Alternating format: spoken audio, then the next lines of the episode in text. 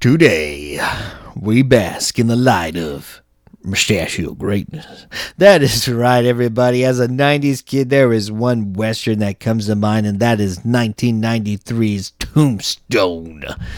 We got the movie for Christmas in 1994, and we put that VHS tape in that Toshiba VCR and put that movie on that morning. I even got a couple of video games that year, and I think I just put them to the side. I was like, you know what? It's Tombstone time. Let's just enjoy this as a family. Hell, I remember thinking that Wyatt Earp may be the baddest man in town, and even more so, could probably kick Batman's ass if he was good and ready to do so. I honestly forgot how much of this movie was like in the lexicon of my childhood until I revisited the film for this very episode. You know, I, I remember like saying this line, I remember saying that line, I remember my sister saying another line. So yeah, a, a movie just just filled with frickin' like just lines back and forth. And because this is a very special occasion, I decided to bring on the boys of the Grindbin podcast. Yes, the Podfathers themselves. To not necessarily break this movie down scene by scene, but to kind of have a shakedown of this movie, I guess. We are, of course, honoring the legendary mustache for the second time in Mustachio Podcastio history the mustache of Sam Elliott, who plays Virgil Earp, or as Wyatt likes to call him, Verge. Now get on your horses and prepare to make a deal with the devil and play that shit theme song. It's the Mustachio Podcastio. We're ready for the show. We'll watch moves, we'll make some jokes, and then we'll all go home. Navigating the legendary hairy upper lips. It's the Mustachio Podcastio.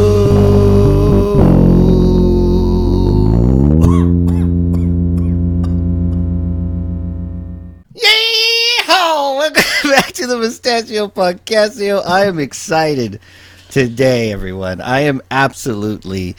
I can't hold it in. I've I've had way too many beers in anticipation for this, but I think I'm gonna be okay. I got I got three fingers of whiskey right beside me to just kind of coast it for the rest of this. I don't know however long this lasts, and I'm excited because, as y'all know, we're doing Tombstone.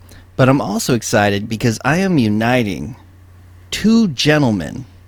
I don't know. I don't know them that well, but I'm pretty sure they're gentlemen that have been super awesome dudes uh, to me for the most part, and they've allowed me to get my start in podcasting on their show, and they just sort of gave birth to the Mustachio Podcastio.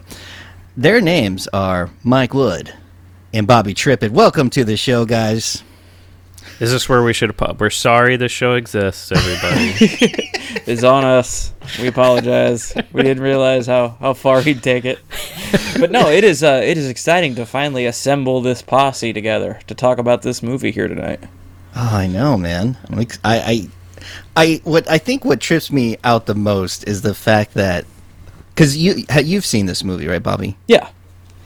And the fact that I felt like I, this is one of those movies where I just feel like everyone's at least seen it, or at least kind of seen, like maybe it was on and they saw it on TV. But Mike, you're telling me you just never really saw this movie. no, never seen Really? the movie until this was last a first time watch. Yep. No, no kidding. That's awesome. I am So I'm definitely of coming that first category that, that Daniel was talking about. Of like, yeah, I saw it once, like back in you know, I watched it in maybe '96, you know, and this is my Oh, first no. time watching it again to talk about it here. Yeah, and I ahead. think that's the thing. Like most people have this like kid view of this, right? Or at least in our age group, Yes. that it was like, man, that was a great, cool movie as a kid. Yeah, that was Never that cool gonna- cowboy movie. Yep, not gonna revisit it as an adult because I remember it as being good.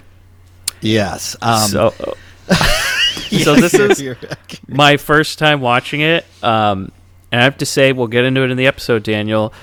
This is a mess of a movie, but what a glorious mess. I really did enjoy myself, and this was a really easy watch. So uh, yeah. we can go ahead and wrap this up right now. It's a full Fu Manchu from me.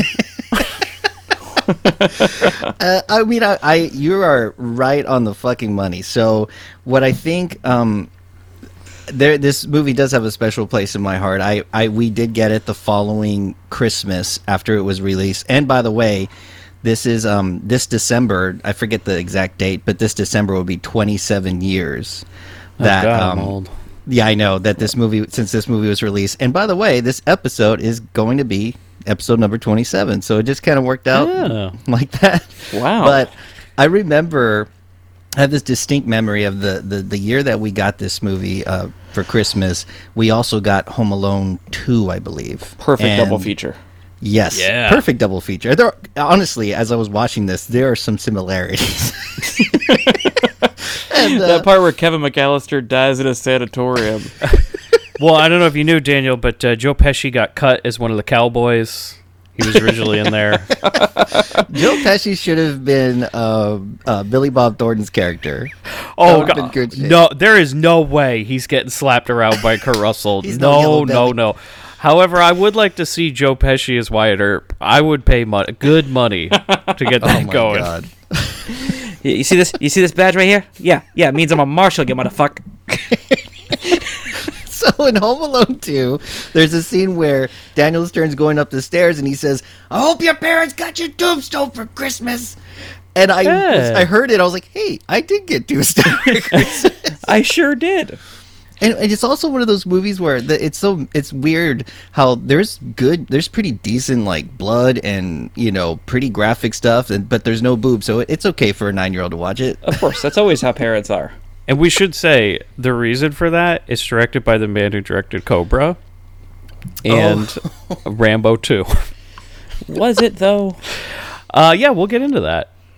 Oh, is there is there sort of a mixed um? Oh, it's a. Well, when I said it's- this movie's a mess, Daniel, I wasn't kidding. I thought that while I was watching it, and then when I started reading into it, I'm like, oh, oh, it was a legitimate mess. so I wasn't uh, wrong. The inmates started running the asylum. Oh, it's one of those. Yeah, and and, I- and I I'm I I haven't done the cold open yet, but I'm hoping that Daniel mentions it in the future that this is going to be one of those episodes where this is well actually this is the first discussion series. So I'm not going to be going scene by scene. We're just going to be talking about it. So That's cool. Mixing some background and we'll go back and forth about it and See where the conversation goes. yeah. Um, and mustachio podcastio wise, this movie has every mustache on my ranking list. Oh my god! It pretty does. much. It's amazing the amount of mustaches in this movie is just mind boggling. Well, okay, so the director, the Cobra guy, um, Yeah. apparently his son, by the way, directed Mandy. So there's a lot of talent in that family. Absolutely. Um, he said, Daniel, that the only real things in this movie are the lightning and the mustaches.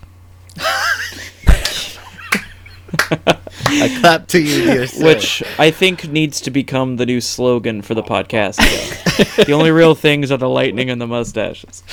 And I read that and I was like, uh huh, yeah, Kurt Russell, he can grow a Wyatt Earp? I don't think so. Actually, hold on, because have you seen That's Kurt real. Russell in his last like four movies? He's got the exact same mustache. wow, that's real, dude. He just Yeah. grows that shit in and he just left it there.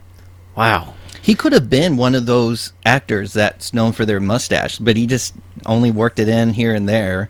Um, in fact, that's why we're honoring. We're really folk. You know, well, this is really my focus is Sam Elliott because he, this will be a second time that we honor him. But also, he's just the most genuine. He lo- looks like they f- like went on like took a little time machine and got this motherfucker and brought him over to the movie set. Honestly, that's no matter what movie he appears in. Shit, I was on that one too. I'm like the Sam Elliott guy now. You are. Oh, the Oh, Sam- man. you're the Sam That's a Elliott. good one to be.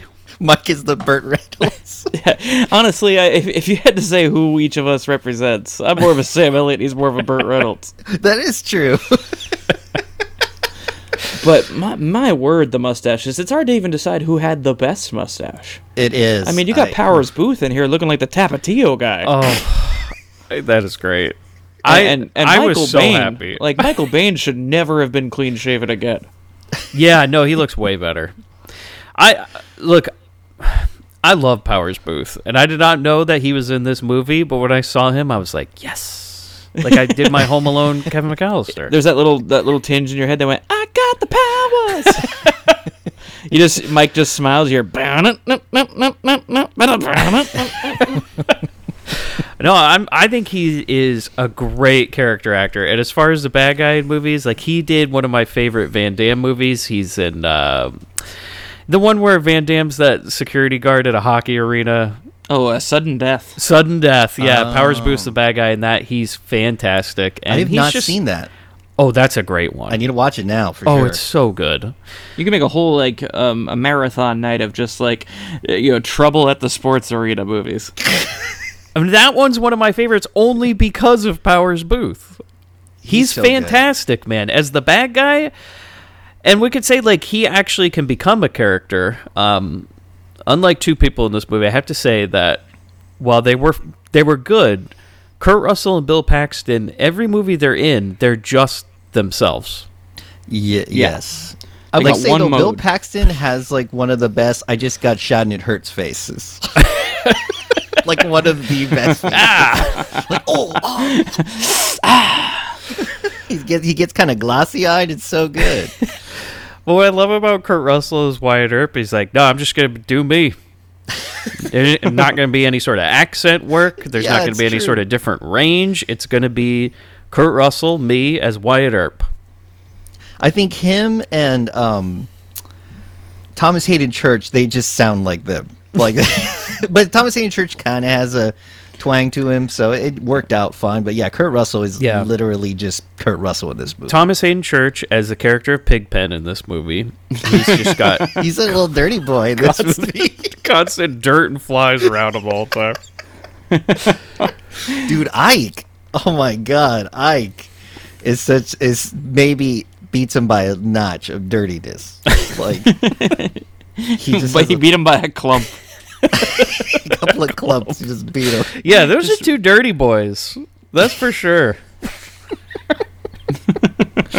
And you you really notice it when you see someone that is as clean and pristine as a young Billy Zane. Like Oh God, Billy Zane is so good for his brief moment in this movie. Him and Billy Bob. I'm t- There's so many great moments in this movie, like people who either who go on to be more famous. They have like the bit roles in this movie, which is great. Uh, what was it? Um, Oh yeah. uh, was it Terry O'Quinn showed up as the mayor? oh The- yeah, the villain from The Stepfather, who got a late career resurgence thanks to Lost. yeah. Oh, yeah, my God, you know. Bobby, I thought that guy was familiar. Yeah, they that was the Oh. Stepfather, man. Wow. No, he's the guy from Lost. Massive I didn't even watch that show. I did not I didn't- watch But everyone that knows he's the guy from Lost. But Yeah, like I I, remember yeah. seeing that face, right? Because Yeah, he's like yeah. the guy in the commercial all the time.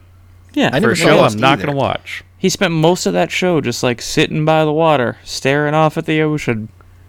I remember when that show ended, gig. like when they were like the shocking, serious conclusion to Lost, and I like I'd never seen an episode, but I'm like, I mean, they're all dead, Yeah.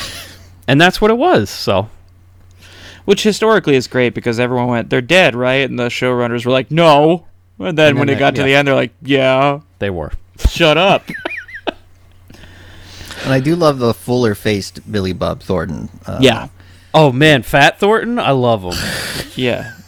just- Chunky Like- Bob Thornton. I was like, I like that he's looking like one of us. You know what I mean? yeah, like he just The stars like, are just like us. They just brought us in on the set, playing asshole. I, I was like, look, yeah, that's great, man. Hey, Billy come on Bob's set and just play an asshole. like he's just doing one of us, you know. it's good shit, man. Like I just have, and you're right. Uh, and I I hope to learn some more background from you. But it makes sense that this is a mess. But I think because of that, I remember as a kid because I saw it a bunch of times. We had the VHS. I just kept watching it and watching it. I remember I would start getting bored, and then something awesome would happen, or someone would say a really cool line. It Oh, was like a so movie much of, of that in this. It's just it's Yeah. it's little quotes that people. I mean, how many people have you heard say the Huckleberry line? Yeah, Who? How many people say the Huckleberry line and haven't seen this movie?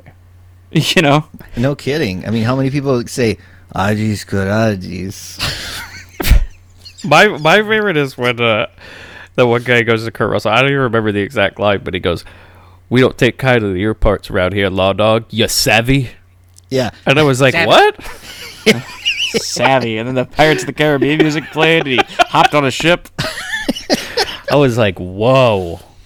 Yeah, I love I love a lot of the random shit that they say and the the score to the movie as well is it, it's awesome but at the same time there's parts where it's like i think it's really hilarious when every and this is a common trope in movies but every time josephine comes through the music changes to their little romance theme song.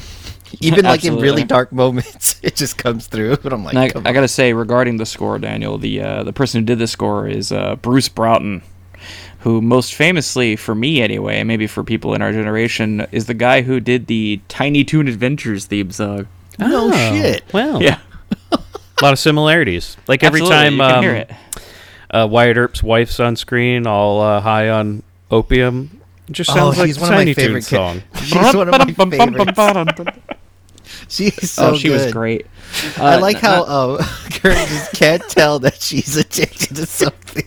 that she's, You are she's right. literally just like sitting on her bed pillow, laughing like Dudley Moore, and he doesn't think anything's wrong. Hey, why don't you take it easy on that uh, that stuff they gave you, huh? Shut up. I'm fine. Uh, honey, I'm over here. Hey, how about we run off together and get room service? Room service? What are you? Shut up. Which is so stupid. Like that that would be a drug addict's dream. Like you mean I just get fed and I can just get high in the hotel? That sounds dope. So you know My what? wife lives that life now. Dude, you know what's really crazy is that apparently, so the director from Cobra did, he was uh, doing some of the editing, right? Like it was, he was part of that process. He actually cut out a sex scene between Wyatt Earp and his love interest early in the movie. Whoa. So like he Billy fully, Zane. fully cheated on his wife. Like they Wow. actually went for that. Okay. Uh huh. And he cut it out of the movie. I think very smartly, actually. I mean, to be fair, you don't need to see it. no. You know, also, it's it's not going to help the story at all. I mean, No. we'll get into it, but like that ends up being really the only like driving plot at some point. Well, that uh, is due to Kurt Russell, from what I read. He had Uh, an that influence on Kurt the love story? He had an influence on the script. He had a, uh, well, the the what I understand, and Mike, you could help me out with this too. I'm sure you read up on this too. Uh, the reason I went, did he, when you said about the director of Cobra doing this, is that uh, from what a lot of people say, including Val Kilmer, uh, that Kurt Russell pretty much directed this movie. All right, so what Um, happened Okay. was that the original director had written this giant movie, like an epic, and it covered multiple. This is like Mario Puzo's Superman script. Yes, and it car- it covered multiple storylines and multiple characters. Like there was like stuff with the cowboys, and then like the mayor and all this stuff, and like everybody had their own storylines, and it was this giant epic. And you know, it re- it was more like um, who's it? Cimino's uh, Heaven Gate.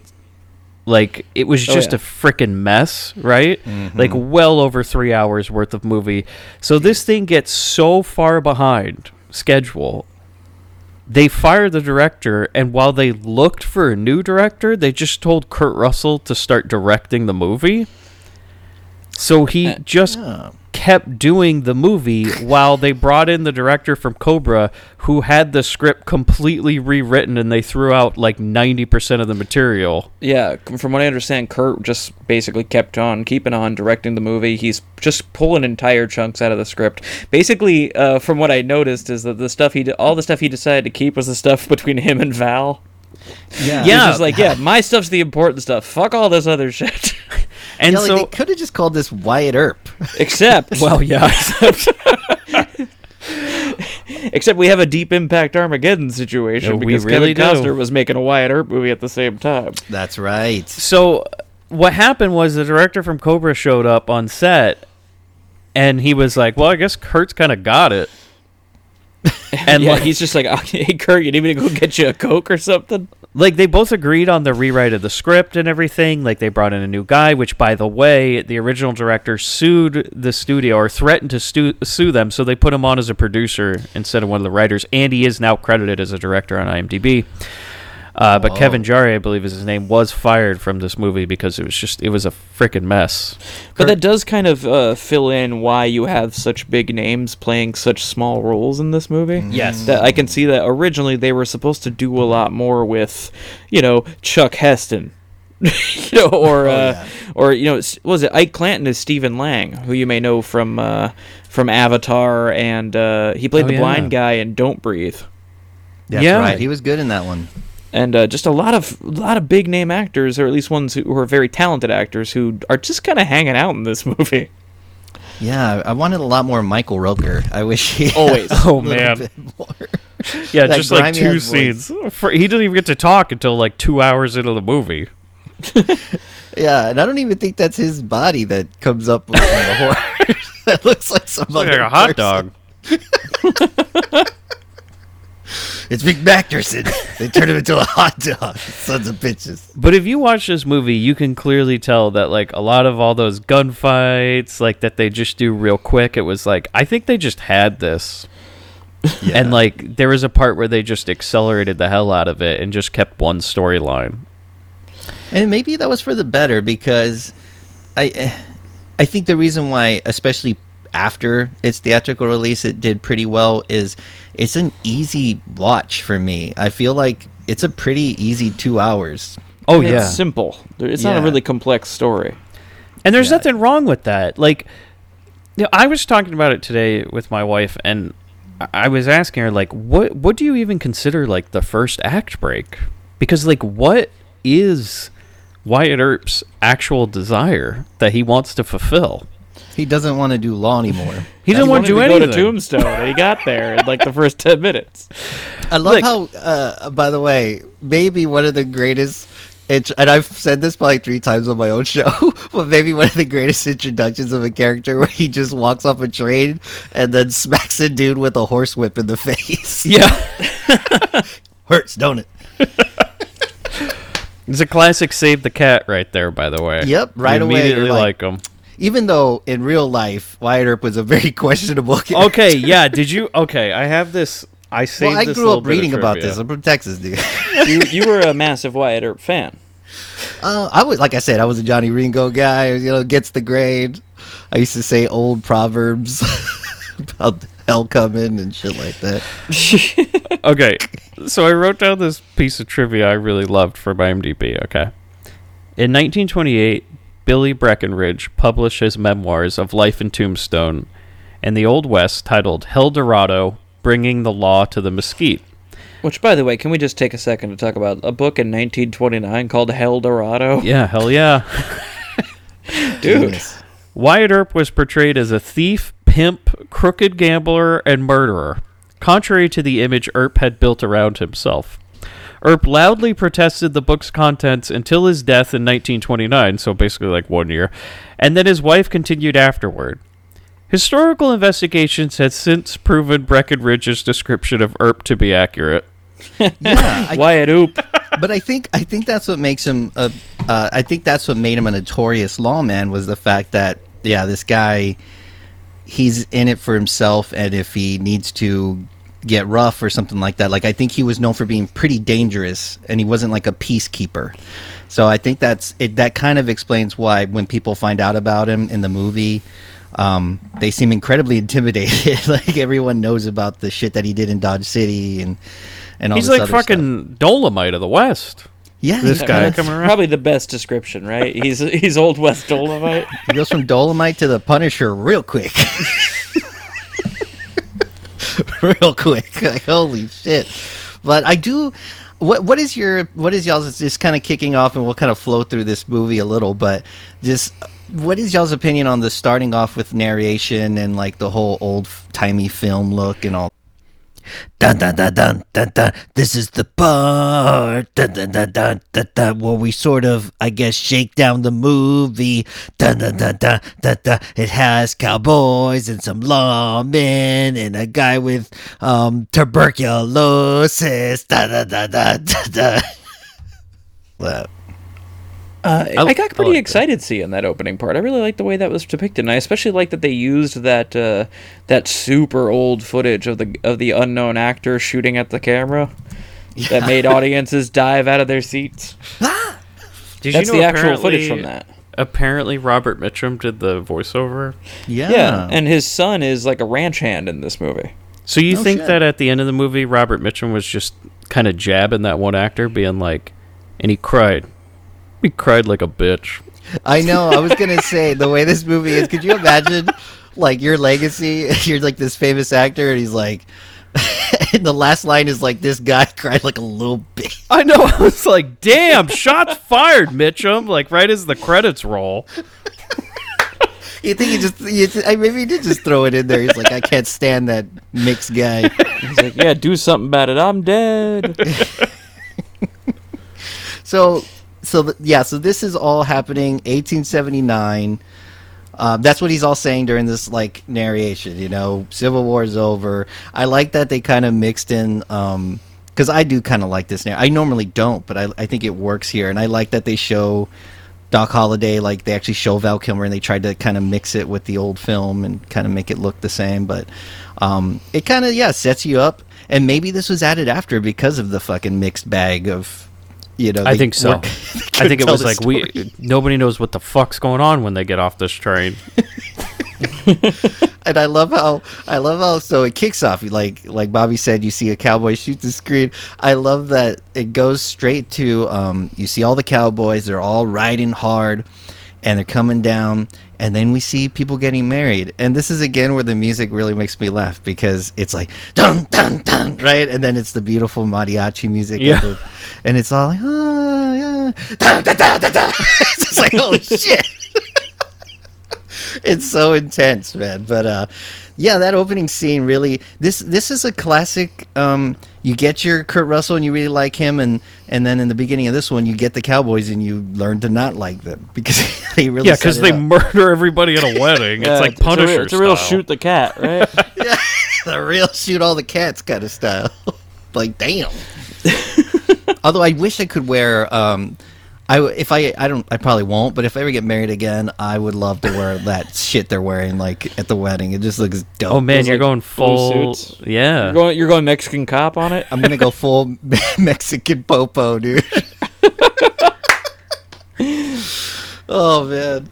And I'm gonna show up to that wedding. There's just a big red sash and watch you start oh. sweating. oh, Oh shit. You killed two of our guys. I'm gonna be like, you go to hell. and then you get to say you first. It's gonna be great, man. yeah, we should. Oh, your lady's gonna love it. dude a full reenactment of that scene. We just reenact the whole scene That would be and so- don't fill in any of the bride's family. dude. That's gonna be like six thousand dollars worth of those squibs. Worth every penny. Holy shit. Oh man, Mike and I just roll up and throw two red sashes on the ground in front of you. We'll make Tim the priest. well, yeah, it's good stuff. This whole opening scene, I, I, I enjoy. Tim's gonna be like if Joe Pesci was in Tombstone. oh yeah, for sure. yeah, pretty much. But yeah, I agree though, Daniel. This is a great opening scene. It's good. Um, you know, you get your first look at Johnny Ringo, who, like I mentioned, he, for some reason as a kid, I just like Johnny. I guess because he's like that mysterious dude, and he's just kind of like crazy, and uh, You really just- modeled yourself after a young Ringo back then. I, huh? I did. You know, he, he doesn't even try that hard. Like acting wise, I mean, he just kind of keeps a low demeanor, and then every now and then he kind of makes a crazy face, and then he goes back to. so this is a young Daniel. Just he'd be fine in class, and then you look over, he'd be doing some sort of crazy face, and then just go right back to normal. And and he shoots he shoots a damn priest and i remember as a little kid that was like way like i grew up catholic so that was like oh my oh my gosh like that seems so so evil to me and i had already seen like hellraiser so like like, damn, dude, Pinhead wouldn't even shoot a priest. That's fucked up, John. yeah Pinhead has a little respect you know but yeah i i, uh, I just I just think they set it up well, and, and maybe it, it is. The more you talk about how hodgepodge it is, the more I'm quickly realizing, like, yeah, this movie is like uh, just a bunch of shit thrown together, and it kind of rolled out okay. But What seems to doing- me, we're just playing cowboy out here. yeah, Getting it all in film. What seems to me is that like this was not intended to be a cold opening. This seems like it was a complete storyline that they basically filmed like this part of, and they're like, "Well, shit, we should definitely use that because what better way to introduce the world and the bad guys than that scene?" Yeah, I mean, shit, you get your first look at Curly Bill, and my lord. Jesus, what a dirty fellow! I got you. Gotta like a guy that just sort of announces his name, lets everyone know what's he, what he's about. If I come around here, don't fuck with me. I just lets everyone know what's up. And it's so fucked up. Like he's already killed all the all the Mexican cops. So all you have are a bunch of like villagers and a guy that has like a little fruit stand, and he's just yelling at him, telling them, "Don't you fuck with me!" they're like, "I'm I'm not." Like I just sort of like you already killed the people that would have, so you're good. Yeah, the only person you left alive was Machete.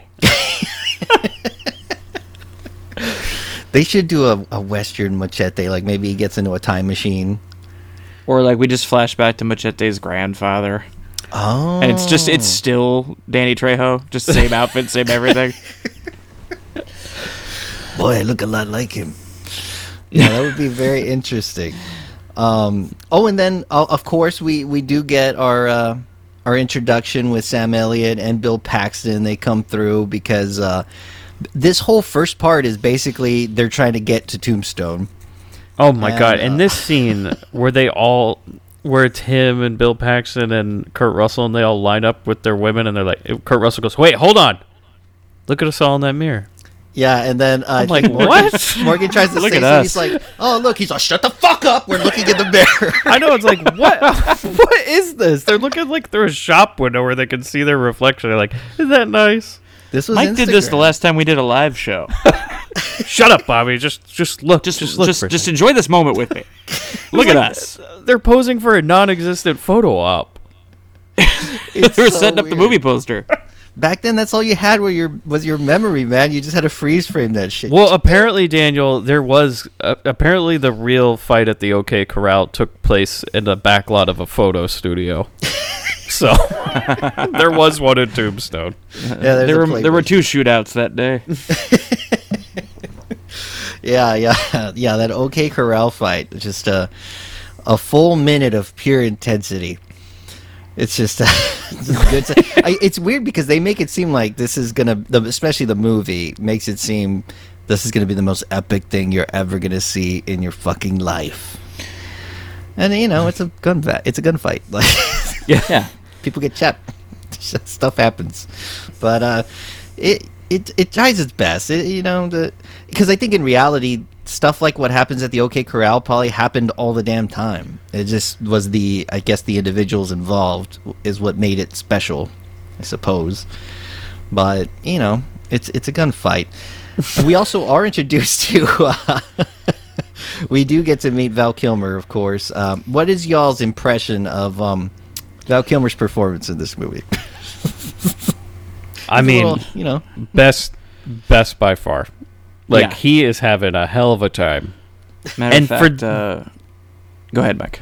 I was gonna say it works for once, because there are a lot of times where Val Kilmer, like, you know, we've seen Island of Doctor Moreau. It's like he's doing something, but it's not working. In yeah, this I- I- movie, it works, and I'm like, this well, is one of the good ones. you know, if you swing for the fences, you don't always hit a home run, but sometimes you do, guys. Now get this, fellas. I read that this performance was what convinced Schumacher to get Val Kilmer for Batman Forever. Oh man, what about do- his performance as Doc Holliday was like? There's my Batman, dying of tuberculosis. yeah, he's Yeah. really good at bleeding from the mouth. Just keeps coughing into a handkerchief. Which I always imagine like a real sweaty Batman with like an aristocrat voice. But no, his his performance is legendary in this. This is one of the things that makes this movie have the uh, the lasting power. I think. And I feel like again, okay, because Island Doctor Moreau, you're talking about another movie that lost its director halfway through. I feel like Val Kilmer at some points like, you know what, fuck, I'm just doing my thing. Like, this is a fucking mess once again. I, I think a difference though is on on Doctor Moreau. Val Kilmer was one of the reasons the director left. Are you sure he wasn't the reason this guy? I mean, it could be. Knowing what I what I've heard about Val Kilmer and Kurt Russell at times, you know, it's just like, yeah, I get it. I think this director climbed a tree and refused to come back down. I think there is. I feel like. I mean, I don't know, but I feel like Kurt Russell has a level of intensity that maybe it. it there was a, a little bit of fear in Val Kilmer that he was like, I don't want to be that shitty because I think Kurt Russell might absolutely knock me out. at some point. It's like the one time that Val Kilmer doesn't think he's king shit of fuck mountain. Exactly. I think that's why he wasn't probably as dramatic or, you know, argumentative as he's been in other films. But we do get to see him stab Frank Stallone. So I loved that. I was a big fan of that. I need him to do that in more movies. It's Ed Bailey. Just, just any, at any point, Val Kilmer just turns and stabs Frank Stallone. Yeah, because, uh, you know, um, uh, Doc Holliday is another questionable person. He goes around. Uh, it's weird how they introduce us to him. They're like, here's this piece of shit who's so cool you can't help but like him. Yeah, they And do a it is job of it an interesting character though that like a dentist who is dying who just becomes like a gunslinger and a gambler because he kind of hopes that he'll be killed through those means before the TB takes him. Yeah. Like Which- that's pretty heavy and pretty dope He for a character. YOLO. It's just like because who gives a shit? I'm dying either way. I mean, great save the cat moment again, uh, killing St- Frank Stallone, like you guys said. You know, Ah, you know you're gonna like with with Frank Stallone. yeah, you're gonna love him immediately. It's like, oh, killed the more talented sympathy. Stallone, the one who can sing. You also get another one of the classic lines where he's like, "You're not wearing a bustle." but yeah, Behan first starts. He intro- he uh, welcomes them to Tombstone. He gives them a bunch of his spiel, and I'm a very influential person here. Blah blah blah, and they don't give a fuck about him. Then they talk to Fred, and then Fred t- points out this casino, and he's like, "Yeah, there's this guy in there." It's a nice casino, but this guy in there's like a real dick, and nobody wants to go in. Which is so weird when you see this. It's like, why wouldn't the Cowboys just take care of this shit? Like, this guy's not even part of the gr- the gang or anything. and apparently this um the guy that Got a lone wolf asshole. apparently apparently um this person that that Billy Bob Thornton Johnny Tyler did have some kind of an organization as well um, in real life like he was an actual person and had a real organization and he did bump heads a lot with the Earps um, and with the Cowboys but in this movie they decided to portray him more as a kind of a, a all bark no bite kind of Yeah, they really drag his ass. they drag him bad. Like that scene. Although Billy Bob is so fantastic because you could just hear him yelling in the background. Oh yeah, I was like that.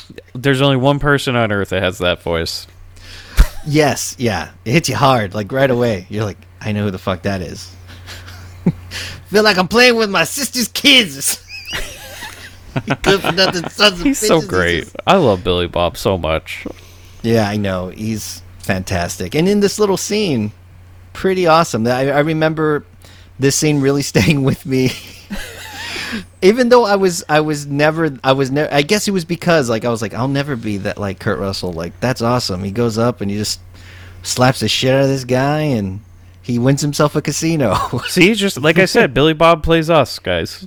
It's just the highest we can uh, uh, amount to is like a pudgy man who one day took over a casino because he's an asshole, and then he'll eventually get slapped by Kurt Russell type, and you know. I mean, that's my dream.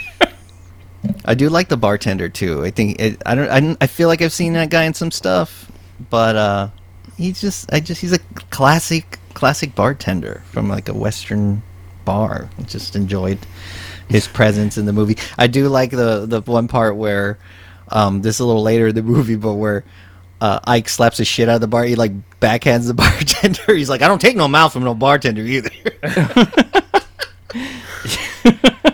like there's just so many good parts in this whole movie. This is I don't know, man. It keeps me going. every It is time. weird though. Like they get into town, and like the first thing he's like, "Yep, got us a casino. Got twenty five percent of the take." He's just kind of like cleaning off his hands. Bada bing, bada boom. Just slapped around a Billy Bob, and there you go. Sometimes you gotta. Just kind of slap. Oh, and that's when he he finally runs into Doc Holliday, and you see Billy Bob walking, and he's got a shotgun, and Doc Holliday says, "Well, Johnny Tyler, you mad cat? Where you going with that shotgun?" This is a hell of a performance you're putting in, Daniel. You're doing the impression early. Oh yeah, this is gonna be pretty much all a bunch of impressions. You know, this is all I got for this for this one. I didn't even take too many notes. I just love this movie so. I love that part though. Like after they have a full conversation and Billy Bob's still just standing there, Kilmer looks over him and he goes, "Oh yeah, Johnny, I forgot you were o- over there." I love that. It's so good. You may go now. Oh shit! Right. Yeah, you may go now. and I like when Kurt Russell just goes, "Yeah, leave the shotgun." And he tries to hand it to him. He goes, "No, I said leave it." Oh, just sunning this guy. so bad, and he even says sorry Yeah, he says sorry. or like yeah, thank see, you. like I said, he's just one of us guys. He's like, "Thank you for not hurting me." Ah, so good. And then it's then Behan's punk ass comes around, and he's trying to make the town seem good. And of course, this is when we meet uh, Turkey Creek Jack Johnson and John Texas Jack Vermillion. That's their names, apparently. Yeah, where Kurt Russell says their full names, you know, and it's like, oh, these are characters that to get to know. No, Yep. Who cares? Because who cares worry about, about that? it. Because this is when it's so funny. Because I don't know. It's it, you're supposed to be looking at Josephine. I can't stop looking at Billy Zane. I'm like that guy's the beautiful one. Look at him. My God, look at him! What a god on earth! when uh, I was watching this with my wife last night, she yelled, "Bring back men's capes." Seriously. He sports it like a boss too. he just walks around like Something to be yeah. said about a cape. you man. gotta, you gotta be Billy Zane to pull it off, man. You can't. Not every schmo can do. You don't think I can carry around like a big velvet cape everywhere I go? Oh, you're definitely up there, Billy Zane, Mike. I think if anybody, you can do it. I couldn't, but you definitely could. I don't know what he says in that scene where they're in the theater, but whatever it is, like he's like upon St. Christmas Day. Or something. if you can do that, you get to have a cave. That's the key. You got to be able to pull that off. I do that all the time in the Trader Joe's. So Y- y- oh, Mike does. Mike does a Trader Joe's Faust. You need to see. yeah, Oh yeah, and me, a lot of times people will be like, "Who's that guy?" And then some guy will whisper, "It's Faust." he's doing Faust. Look, I'm just gonna reach around him real quick to get to the uh, cauliflower rice. No, I- yeah, no, I do it at the new items just to really piss everybody off because they all want to see what Oh. those new monthlies are, but you're gonna have to wait. oh man, you're such a bastard. I like to whip my cape if people come close, you know. just as the hand reaches it, No. Ooh, it could be good for for promoting social distancing. Just kind of whip the cape. Get away, whip the cape. Minimum six feet from my cape. please. Thank you. So they, you know, they and we do end up seeing them in that theater scene. I enjoy the reckless abandonment of just shooting your guns in the air and Yeah, that's wild. Like that's how the crowd showed that they were enjoying the the stage show. Is they just went off like Yosemite Sam. Yeah, or if they don't like it, they shoot the juggler. Like they shoot his Oh one yeah, of they his shoot the bowling things he's pins. trying to yeah. use. well, that, the guy from Big Fat Greek Wedding is in this movie, y'all. Oh, uh, what is his name? Um, damn it, I can't remember his name now off the top of my head. um, it is uh, Big John Fat. Corbett. John it's John Corbett? Oh yes, yeah, yeah, that's him. Yeah, And he goes, I mean, juggling, I think even now, I think juggling is kind of, I don't think it's cool, but I'm still like, I can't do that. That seems pretty difficult. I, I Man, line it. in the sand, Daniel. I'm just gonna say it right now. I don't think juggling is cool. Fuck Well, you. I'm just saying, I do at least respect the art. And he's just like, oh, I know this sound bitch. This guy's the to throw shit and catches stuff. he just shoots Yeah, his fucking. Uh, look at this a- guy juggling four oranges. Blam, three oranges. What a great description of juggling. I know this guy. He just throws stuff and catches it, and then he shoots the fucking bowling pin. He's like, they're shooting at us. Oh, it's so good. But they're amazed once uh, Billy Zane comes through and he does this theatrical thing. I don't know if y'all have any idea what, what that was from. Maybe, I think he mentioned Hamlet, maybe? I don't know. I could just be making that up. It was, it was an odd show, It was an odd show. It was like a variety show. But like it also a variety show that only lasts for ten minutes. Well, You know what? That's the best kind. Well, I mean, with the guns and everything, yeah, like Yeah. Well, That's all you're honestly, I getting. mean, now, the last time I had myself some chicken strips in Frontierland at Disneyland, that's about how long the show was. And you Maybe a started little 10 minutes while I screaming, was eating my lunch. oh, I know this one. This guy just throws shit and catches it. Yeah, and then I shot at him. I wish they had stayed at the end and we see like the custodian of the theater. Like, God damn it. It's a living. it's a living. Patching up the freaking ceiling. What I like about this scene though is like it's the first thing of Wyatt is not gonna bother with these guys. Like he's, Yeah. you could tell he's pissed because like they're ruining the show, but at the same time he's like, nope, I'm here to be a pimp, so nope, definitely not going to get He's got involved. like that face of a stern dad, and he's seeing his friends' kids acting up, and he just he do, he doesn't want to tell him anything, but you can tell he is unsatisfied with the situation. he's not happy. Yeah, it's not my place to do something about it, but come on. Oh, and also, um, throughout this movie, he keeps getting asked to serve as a lawman, and he just goes, "Nope, get away, motherfucker! I'm here to have some fun, son of a bitch." I can't. I'm on a pimping trip. I can't. Yeah, it's like uh, pimpin'. Like I asked before, you know, when does the first act actually end? Which I think that this movie has just an incredibly long first act, I guess, if his desire is to eventually, I guess, be a lawman or pursue his love interest. But I guess you could say that his desire is to not be a lawman. Like to do whatever he can to avoid being the sheriff again. Yes, that is pretty much it. So I guess in that sense he just completely fails. yeah, he does, and it quickly, uh, quickly. He probably, if he was smart and he really knew his brothers, he should have just gone to Tombstone alone. And because he knows that Virgil and he knows them, like they're they were lawmen as well. They're much. Um, I think he's a little bit more grimy than them. You know, Daniel, this is a classic two days away from retirement type of thing, though. Because he was like, Totally.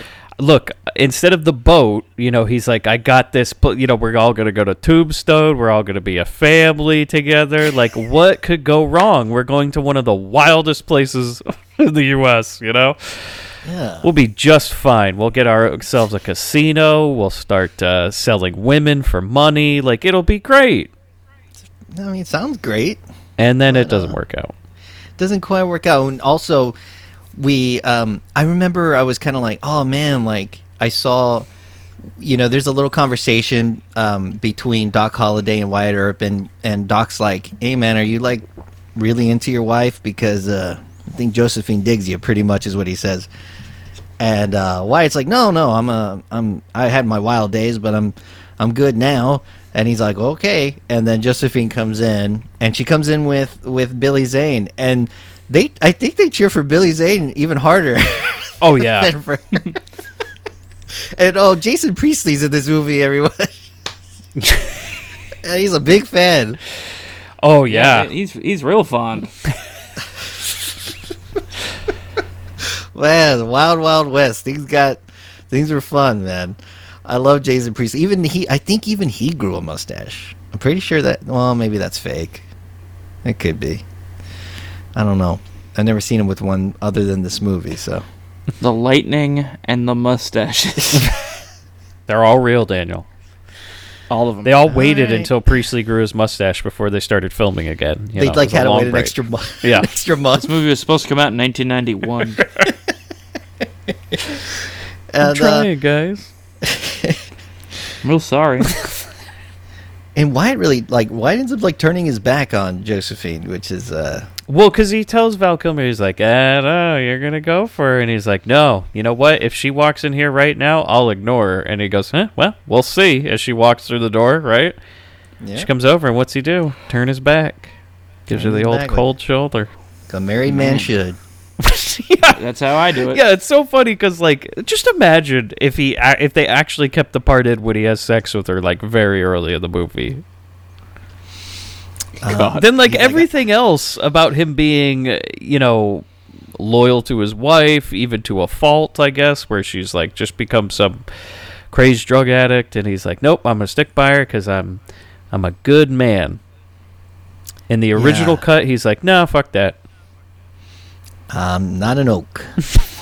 I'm hard like an oak, but that's I'm what he said an- at the end of the sex scene daniel Goes on. not an oak And we get a we get the class. This is another very memorable scene. We get the whole Johnny Ringo meeting Val Kilmer as Doc Holliday, and they have a little back and forth. They say Latin to each other.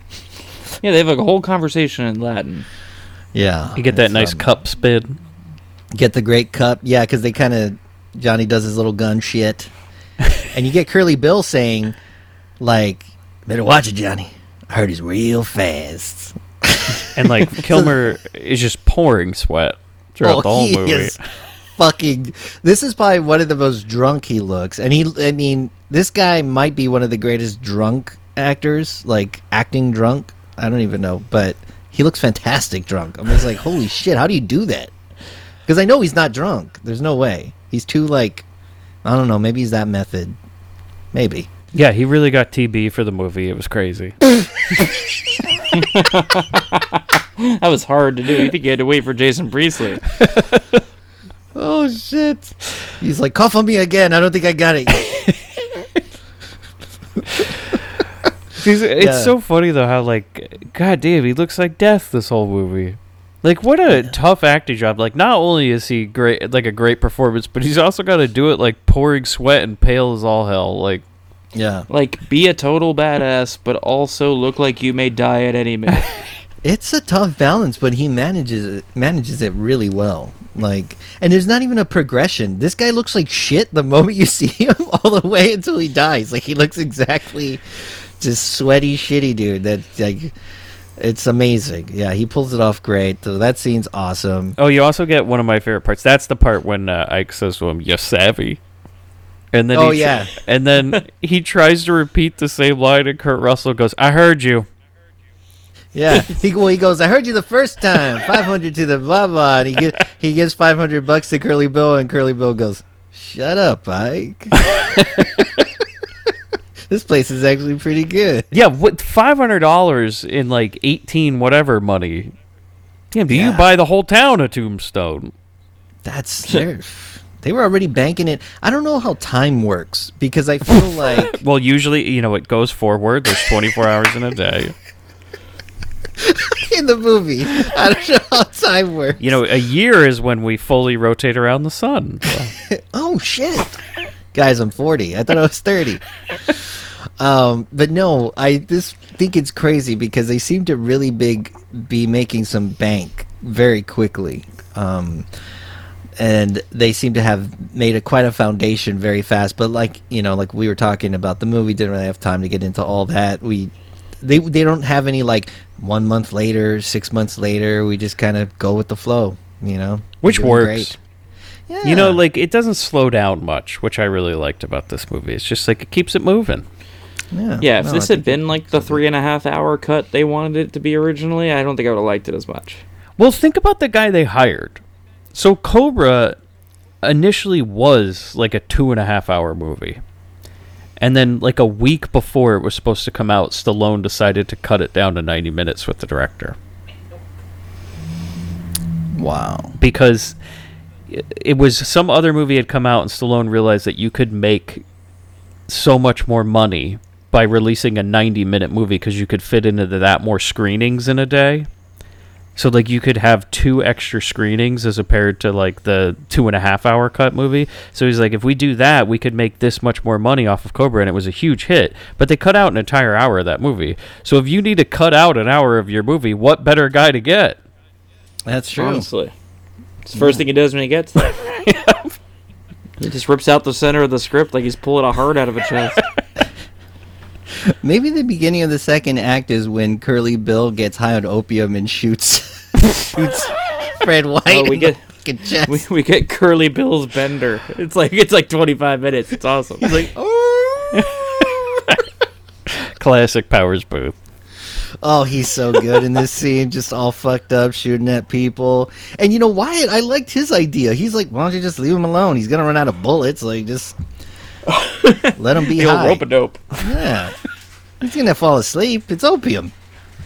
But no, they send poor a poor little old man out there. Yeah, I love how he's like, no, no, it's all right. I gotta do something. I am the sheriff. you feel so bad for him. But you can tell that Curly Bill was re- really because when he shoots him, he's like, "Hey, man, like, come on, get up."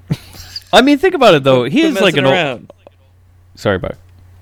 No, it's alright. I'm, I'm just agreeing. Go ahead. I'd say, think about it though. He is an old man in the old west, so like, you know, the average age is like what, twenty five? No he's shit. he's Right. doing fine. he's kind of he's already lived it. He was gonna die. He was on his victory lap. I mean, yeah, he was dying tomorrow, Daniel. It doesn't matter. That makes sense. Maybe he wanted to get shot because that makes sense. Because if I saw someone high on opium with two six shooters, I wouldn't yell his name first, like Curly Bill. I wouldn't do that. I'd be like, hey, hey, guy, hey. Though, though I will say, Daniel, after after this COVID business is over, when we do finally meet in person, I mean, yeah, that you damn well better greet us like that. oh well, I'm gonna scream, "Hey, Segura! Well, Mike, Like your Jack Ruby. you mad cat. You savvy?" Uh, oh, Oh, no, man. I will be greeting you with full voice. Yeah, so just be ready. You, go, You know what I'm son of right a, across that Trader Joe's. You son of a bitch! You cross me again, I'll turn your head into a canoe. that is a good scene because they're so he's you know freaking uh, um, uh, Wyatt Earp it wants to take uh, take Curly Bill to to go sober up and get him you know he killed somebody as well so he wants to throw him in so he can stand trial and then you get the cowboys coming through and they're like let's turn him loose and Ike is coming at him and he actually puts his gun on Ike's head and he's and that's where he gives that line where I'll turn your freaking head to a canoe and they're like he's bluffing and Ike is like he ain't bluffing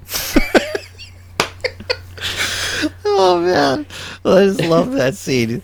He has such good fear face. I Yeah, I Ike is such a funny character. Like he he intimidates nobody.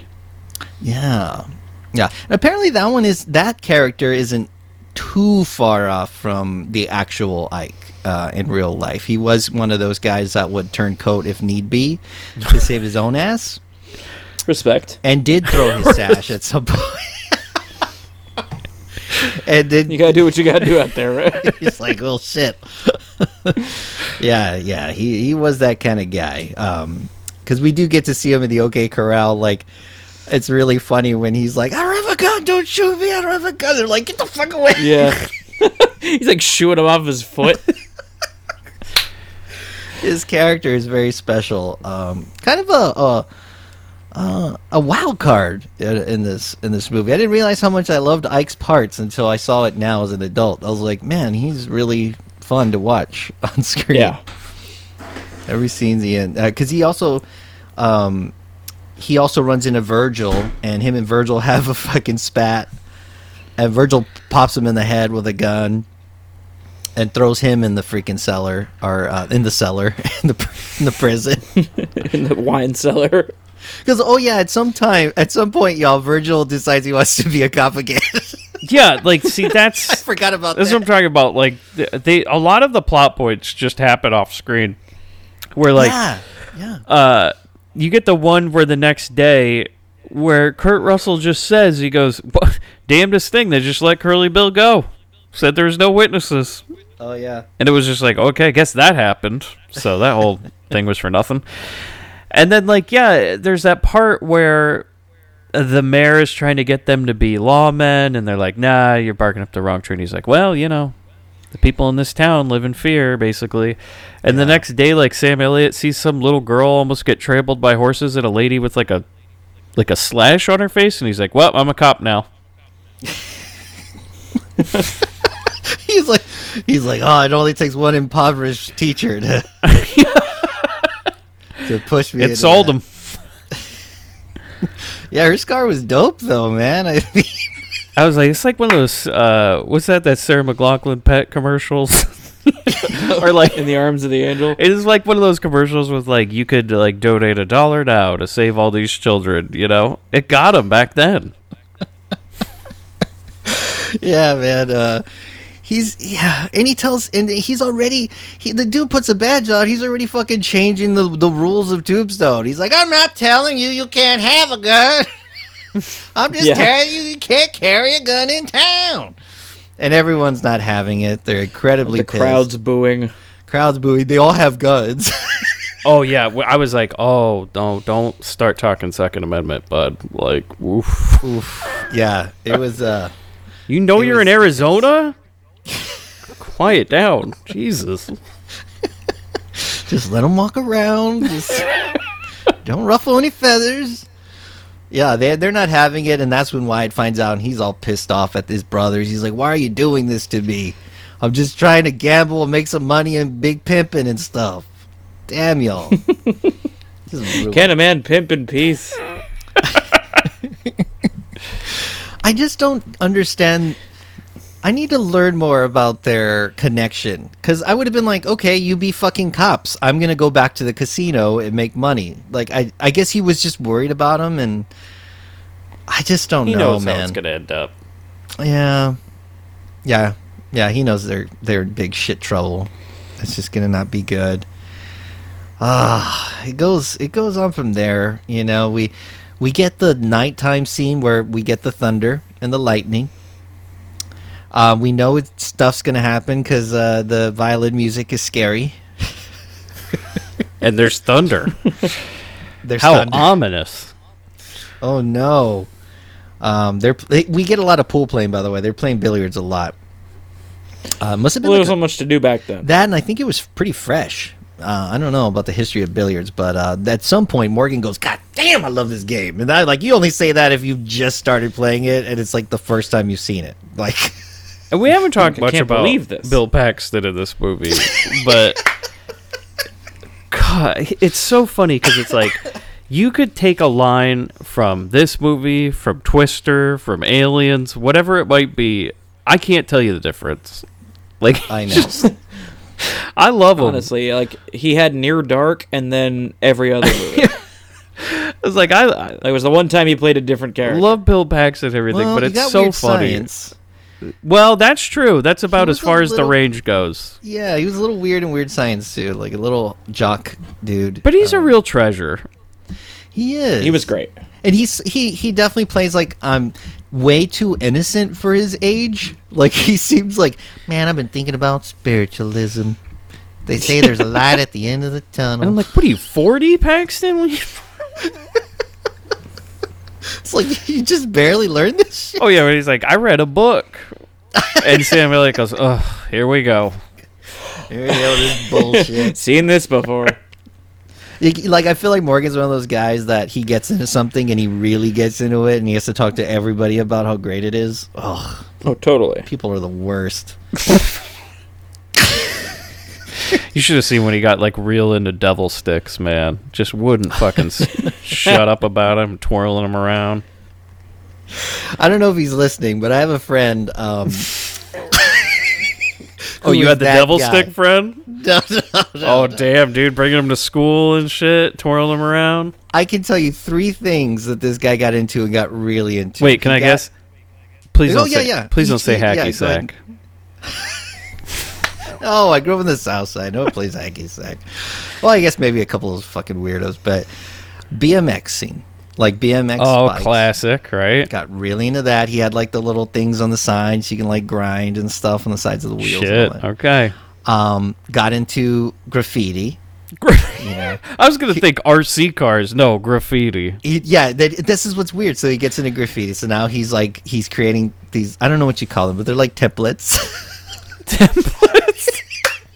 I don't know. There's a cooler word. There's So no way I would be like, "Hey guys, have you seen my new template for?" Uh, He's like going down to the Michaels and getting construction paper. just- he's like cutting them out, making a fun pattern so it looks like Barack Obama. um, so he got really into that, and I mean like really into it. And then the next thing he got into was uh, Funko Pops. And this guy owns so many Funko Pops and owns shares of the company. wow. well, sell them now. I know he tried. The number one landfill item 20 years from now, Funko God, Pops. Jesus Christ. I got rid of those. I, I think I maybe had five. Um, two of them I won, and then I bought a couple just out of boredom. A couple of Street Fighter characters. Um, Of course. y'all probably owned a couple Funkos, right? Just- My worst got to about 12. Okay, Before okay. I got rid of them. I have one now that a friend of mine gave me. It's a limited edition, uh, the Warriors one, but that's Ooh. the only one I have anymore. I think What I, you, I Mike? have, my wife owns two. I own zero. I bought. Uh, I did buy Man the um, Chris Man, who used to be co-host of the Grindbin. Nobody on this He's show knows him. but I bought Man uh, the Winston Zeddemore Ghostbusters Funko Pop because I found it at a Walmart for ninety nine cents. Oh my god. Oh, they did Winston. And I dirty. told him I was like, dude, "Do you want it?" And he was like, "No." And I still Oh. bought it from. Like, damn man, it's a dollar. Shit. Come on, man. How do you not want Winston? Oh, I uh, actually won one of those. Um, l- I, it was like one. I was just on the site and I just went ahead and put in for it. It was to win a a Conan O'Brien limited edition from like one of the fucking com- like whatever. Is it the one where he made his own superhero persona? He was doing monsters. He's got like the highlight glove? like every Comic Con, he do, would do a different one, and I think one was like monsters, like monster movies, I think, or something. And I won one, and I ended up selling it a year later for like a hundred bucks. That's crazy. I was like, yeah, I'll sell this. I don't need Yeah, this. fuck it. Hello, friends. I'm Taya, And I'm Sammy. and we're the hosts of the Offbeat Worm podcast. Come check us out. We talk about so many things. Spooky things, silly things, and everything in between. Find our show on Spotify, Apple Podcasts, and more. And we'll catch you on the offbeat. See you soon. Yeah, so I think we're right around the OK Corral, guys. Um, uh, big fat Greek wedding guy uh, is the smartest guy in the gang because he actually runs away. I Oh, yeah, I had that love in my notes. I was like, like, "There's yeah. me." Just There's also a fucking fire randomly while they're walking to the OK yeah. That Corral. how funny was that when they just look at the fire like, "Huh? Wonder if that has anything to do with anything." yeah, that's ominous. The old director just lighting the set on fire.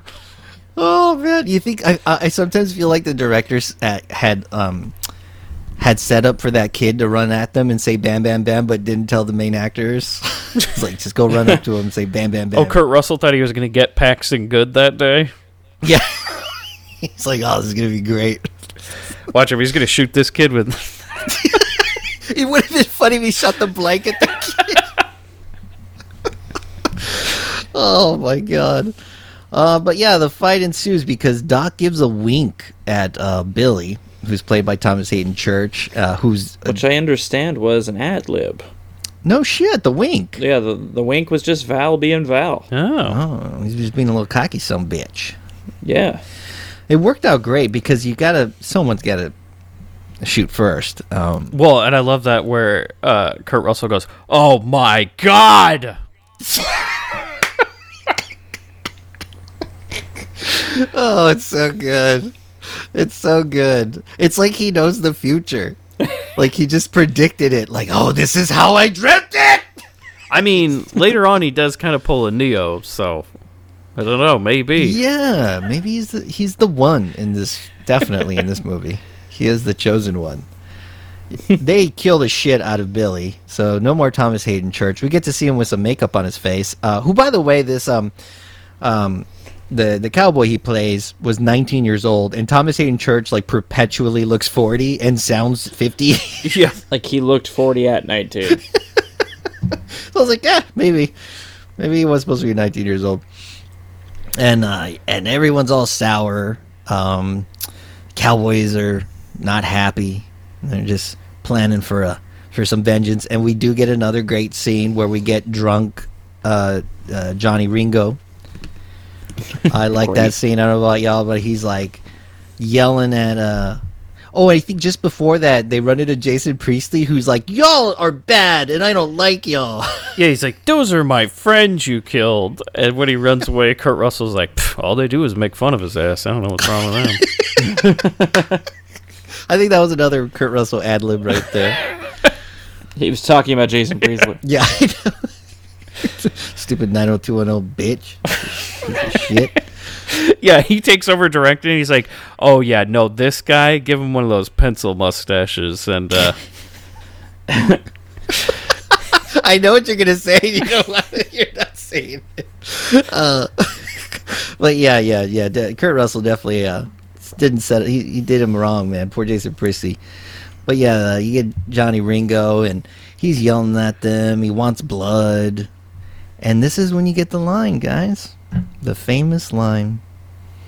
Anyone want to say it? no, because I'll tell you that so I've never seen this movie, and people would always say that line, and, and I would think like, "Well, that's dumb." Yeah, yeah. Oh, I'm your Huckleberry. I just grew up and like pe- kids would say that stuff. I'm like, "The fuck are you saying?"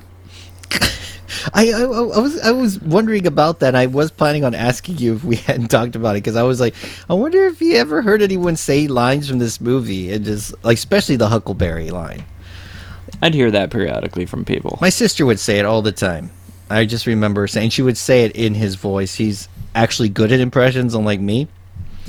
she can do a really good the claw guy from um, detective, uh, not detective, um, Inspector Gadget. Inspector. Ga- thank you, detective You know, Gadget. that's just uh, that voice is just sound wave without the vo- filter over it. no shit.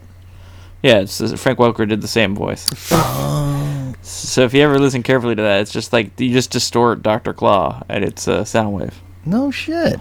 So let that friend know that. Yeah, Oh, Frank Welker. That you I'll let her know. You know, always just uh, the Kurt Russell of voice acting. You know, he just does the same voice and then they just change it in post. You know. Now, my understanding too about "I'm your Huckleberry" nonsense line that that is, is that uh, the the understanding is that may have originally been "I'm your Hucklebearer." Yeah, I read that. Uh, huckle being the material that they make uh, the handles on caskets out of. Oh, okay. So he's he's saying uh, basically, "I'm your pallbearer if you're looking to die." Oh, that makes a lot more sense. But instead, it comes out talking like he's I don't know some sort of ice cream vendor or something. Yeah. I was like, "The cartoon dog." I also like how they're not supposed to have guns right now, and Doc Holliday seriously just—he's just holding a gun behind his back. Well, you know that's Doc Doc. Holliday's got like three guns in his pants at all times. like what the fuck? And also, he goes to that real barber. He goes to the barber, and he's like, "All right, you may continue."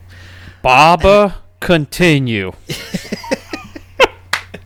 I'm like Kilmer, you are having a blast. At least somebody's having fun on set. Damn good time. So it's after that scene. That's where the whole lightning and Dark Knight happens, and uh, the Dark Knight shows up. Yeah, Dark Knight shows up.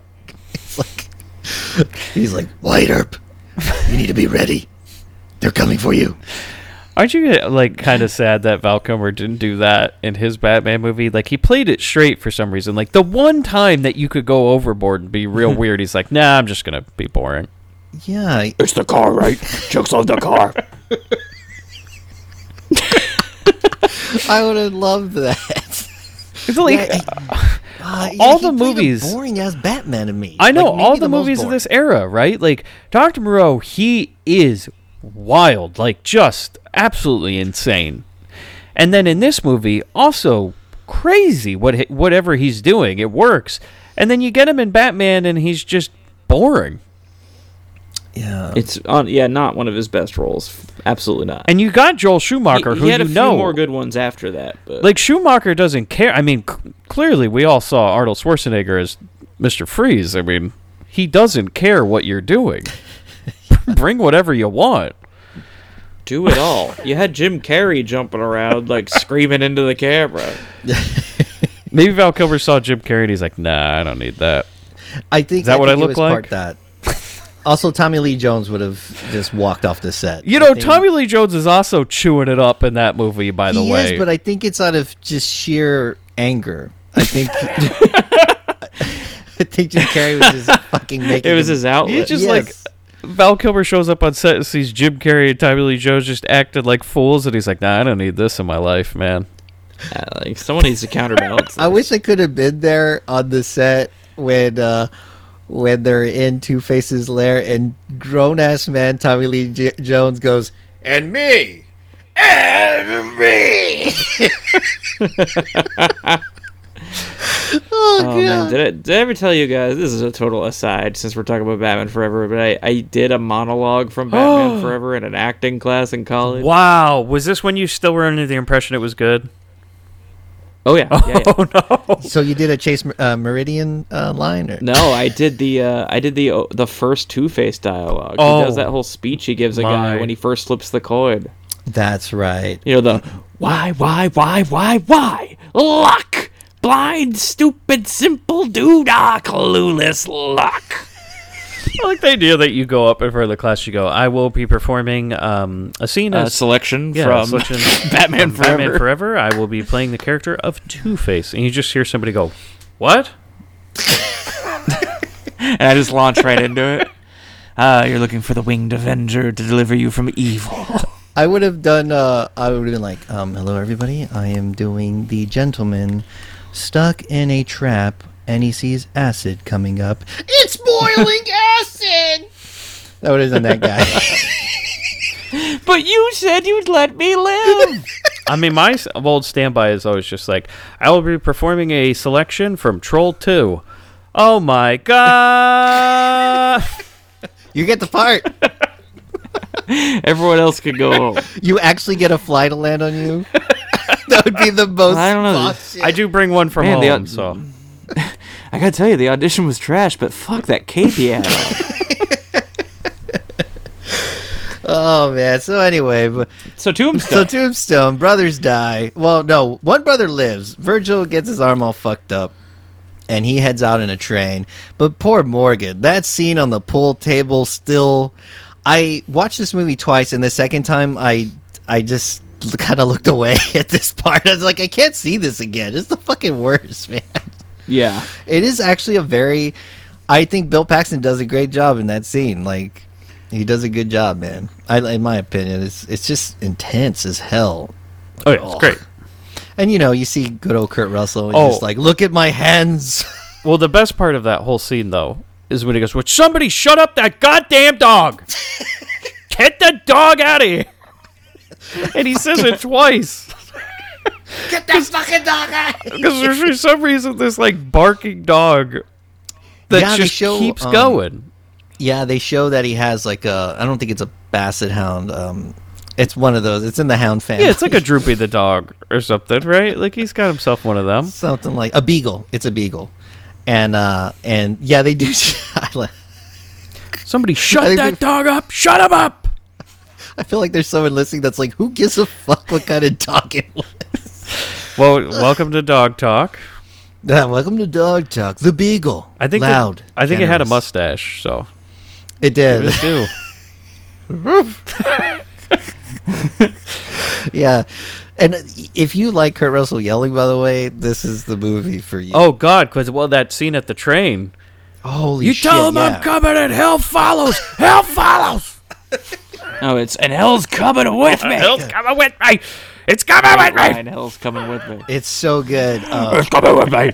well, you know, he actually He's getting into the Tumbler Batmobile.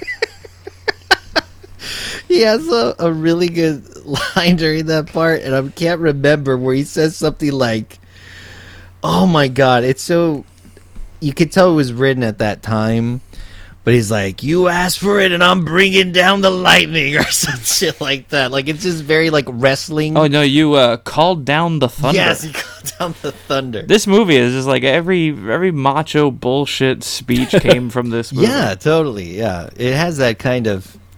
That was one of those where it makes me laugh. Like now watching it, I I totally fucking laughed at that scene. That Yeah, but as a was kid, when Yeah. he said, um, "And hell's coming with me," like, damn, that was that was badass. That was it's hard as hell, man. That was cool. That was dope. And when he said, "Well, let me tell you something, brother," I was gonna say that there's some scenes where it feels like that little. Uh, I don't what I don't know if there's a term for it, but when they're interviewing the wrestlers, um, it's a promo. the promos, yeah, it's very much like that. It's just very. oh yeah, this thing is all '80s wrestlers promos. Just shouting at the Claytons about like this Sunday when I get you in that ring. So this is the part where now it feels like this is trap time. This is like Home Alone 2 trap time.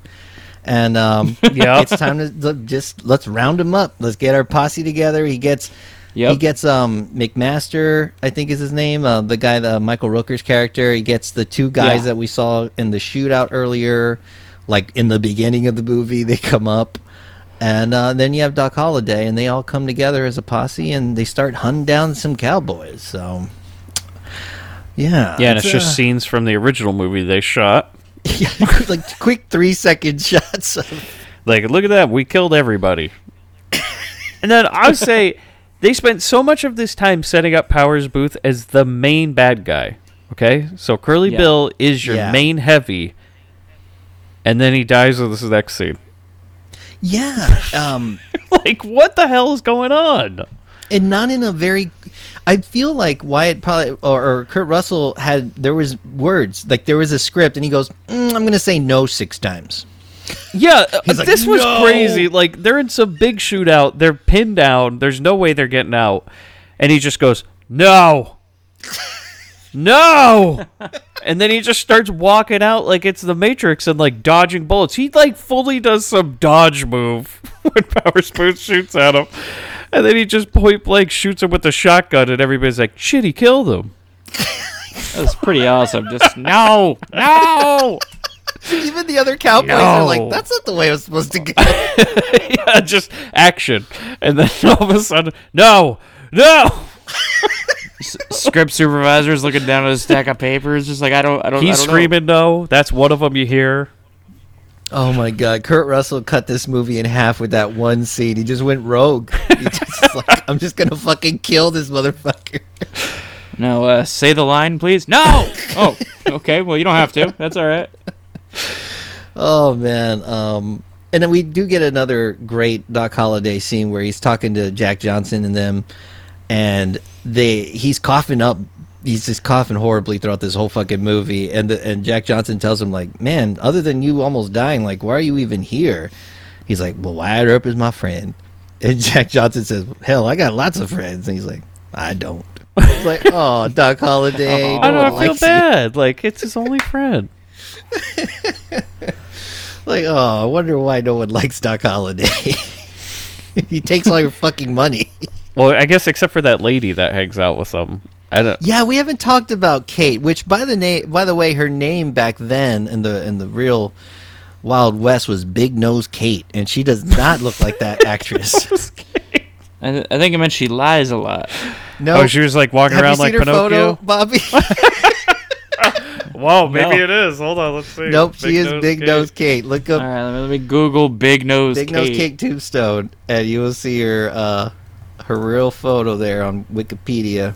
Yeah, she got big nose. She got a solid nose. She definitely don't look like um, that horny lady. Um, No, this one shot I see of her and Doc Holliday. No, that's not not looking the actress in this movie at all. I think they just wanted to, you know, a little sex appeal. You know, Well, yeah, didn't y'all cover a movie with her in it? In the Grindbin? with the real life Big With Kate. Big Nose Kate? Yeah, Not with Big Nose Kate. yeah. it was crazy, dude. We did some like 1800s movie. She was the person running from the train that came out the screen. One of the original Nickelodeons. no, that actress. I thought y'all did. I don't know why. I mean, maybe. What? Are, what's Yeah, her? y'all What's done she so credited as? Big Nose. Kate. Yeah, Big Nose Kate. Um, oh, what is her name? We'll find this out, y'all. Y'all just y'all just sit tight. It's the new Yeah, everybody wait. mustachioed. You know, we just look things up while it's going on. Look it up, Mike. Look it up. No, she. Oh, yes, you're right. You're right, Daniel. She was in The Ah. Kiss, 1988. The kiss. Which you know, That's a you got to get up under that nose. That is a great. Well, yeah, the kiss was fun. I remember having a good time with that movie. that's a hell of a movie. yeah. She she doesn't stray too far from that character in this movie either. She's like sort of. Um, there's even a part where I think um, Doc Holliday mentions like, man. I, she says I'm a good woman, but she says it while she's like rubbing his crotch and groping him. So of course he agrees. He's like, But then he goes, "But you might be the devil." or something like that. You might be Satan. Also, So, I 'cause was like, man, I hope she doesn't live long enough to have this uh, tuberculosis. No shit, right? I thought about that a lot as a kid. I was like, aren't they all going to get sick, mom? so, like, apparently, I don't know much about TB, but apparently, it just incubates and it could be around. You could have it for years and it would never have any symptoms. Oh, so, like, probably in this time, most people would die before it would ever happen. that's true. Do you think Billy Zane had more scenes in the original script? Probably. It's like, here's Billy Zane. He probably he probably had a scene or two with Jason Priestley. yeah, maybe they had a little fun under the oak tree. you know, a little horse race. The little, the little like uh, meet cute. Uh, oh, yeah. The ori- oh, the meat cute was originally them instead of. that horse is in You heat. know, I'd have been I'd have been alright with it. I would have liked it. Nice little picnic. He gives a little Shakespeare in the park, you know, a little ba ba ba. yeah. To be or not to be? now suck my dick. Man, it looks like Shakespeare did me in the Oh, Stole that joke. it's okay. It's still funny.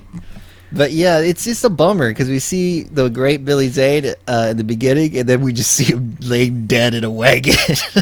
Whoops. oh, damn it! there he goes, and then Josephine gets mad at the cowboys. He's like, "Y'all are ugly, and what you do is ugly. And I don't Got him. like it." Yeah, you suck. I'm leaving town. This is like a Linda Blair line. It that, this was like a Linda Blair scene. And that and I don't uh, like you you. do have to think like so the county mayor or the county sheriff is working with the cowboys and now he's, trying to crooked. kill Wyatt Earp and all them because he's Yeah. a piece of crap. You knew right away that guy was bad when he came out with that hat on. Oh, the bull, I the was bowler like, get hat that is the sh- worst. Get that shit out of here. It's just automatic. You're just not going to trust that guy. Nope. Absolutely, that's why I wear one. Yeah, because there is a scene. there is a scene where he tells when they're walking to the OK Corral, and he goes, "Don't worry, guys, I've disarmed them." They're like, "Yeah, whatever." We Yeah, and then afterwards he goes, "You're all under arrest." And Kurt Russell looks at him and goes, "No, I don't think you're. Gonna, I'm going to let you arrest me today." so cool. they don't even respect that dude. It's fun. How about that scene when that little kid, that like, that kid comes up to Kurt Russell and tries to talk tough to him? What? Oh, when he gets oh, in his face, right? yeah, he goes. He runs into him and he goes, "Easy." He goes. Uh, he goes like something like "Easy guy." And he goes, uh, "No, I think he says easy friend or something like oh that." yeah, he accidentally runs into him, right? And he's like, "Oh, I'm sorry, sorry." He goes, "I'm not easy, and I ain't your friend." And I love that as like this kid gets in his face and he just takes his gun out of his holster and bops him on the head. Oh, it's so just good. gives them like a little bop. Got Three Stooges. Yeah, if they had done a little wood block sound, would would have worked perfectly. But it was like so weird. It was a power move. Everybody was it like, was. "Damn, dude." Once again, something that wasn't scripted. I bet you he wasn't even supposed to bop him. he just he just did that. Kurt's like, scene done. Bop. He just fucking gave him the bam bam.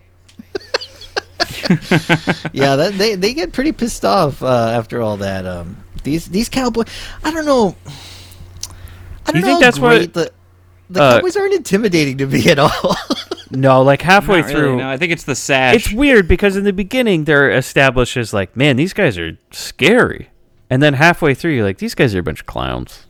Yeah, they lose their mustard, especially, of course, once um, Curly Bill dies. He was like the only one that was like, yeah, he kind of scares me. He's kind of freaky and, you know, he's very boisterous. Ringo was kind of like, uh, you're, you know, I mean, me watching it now as a kid, of course, he was cool, but now I'm like, eh, he seems like he's trying too hard.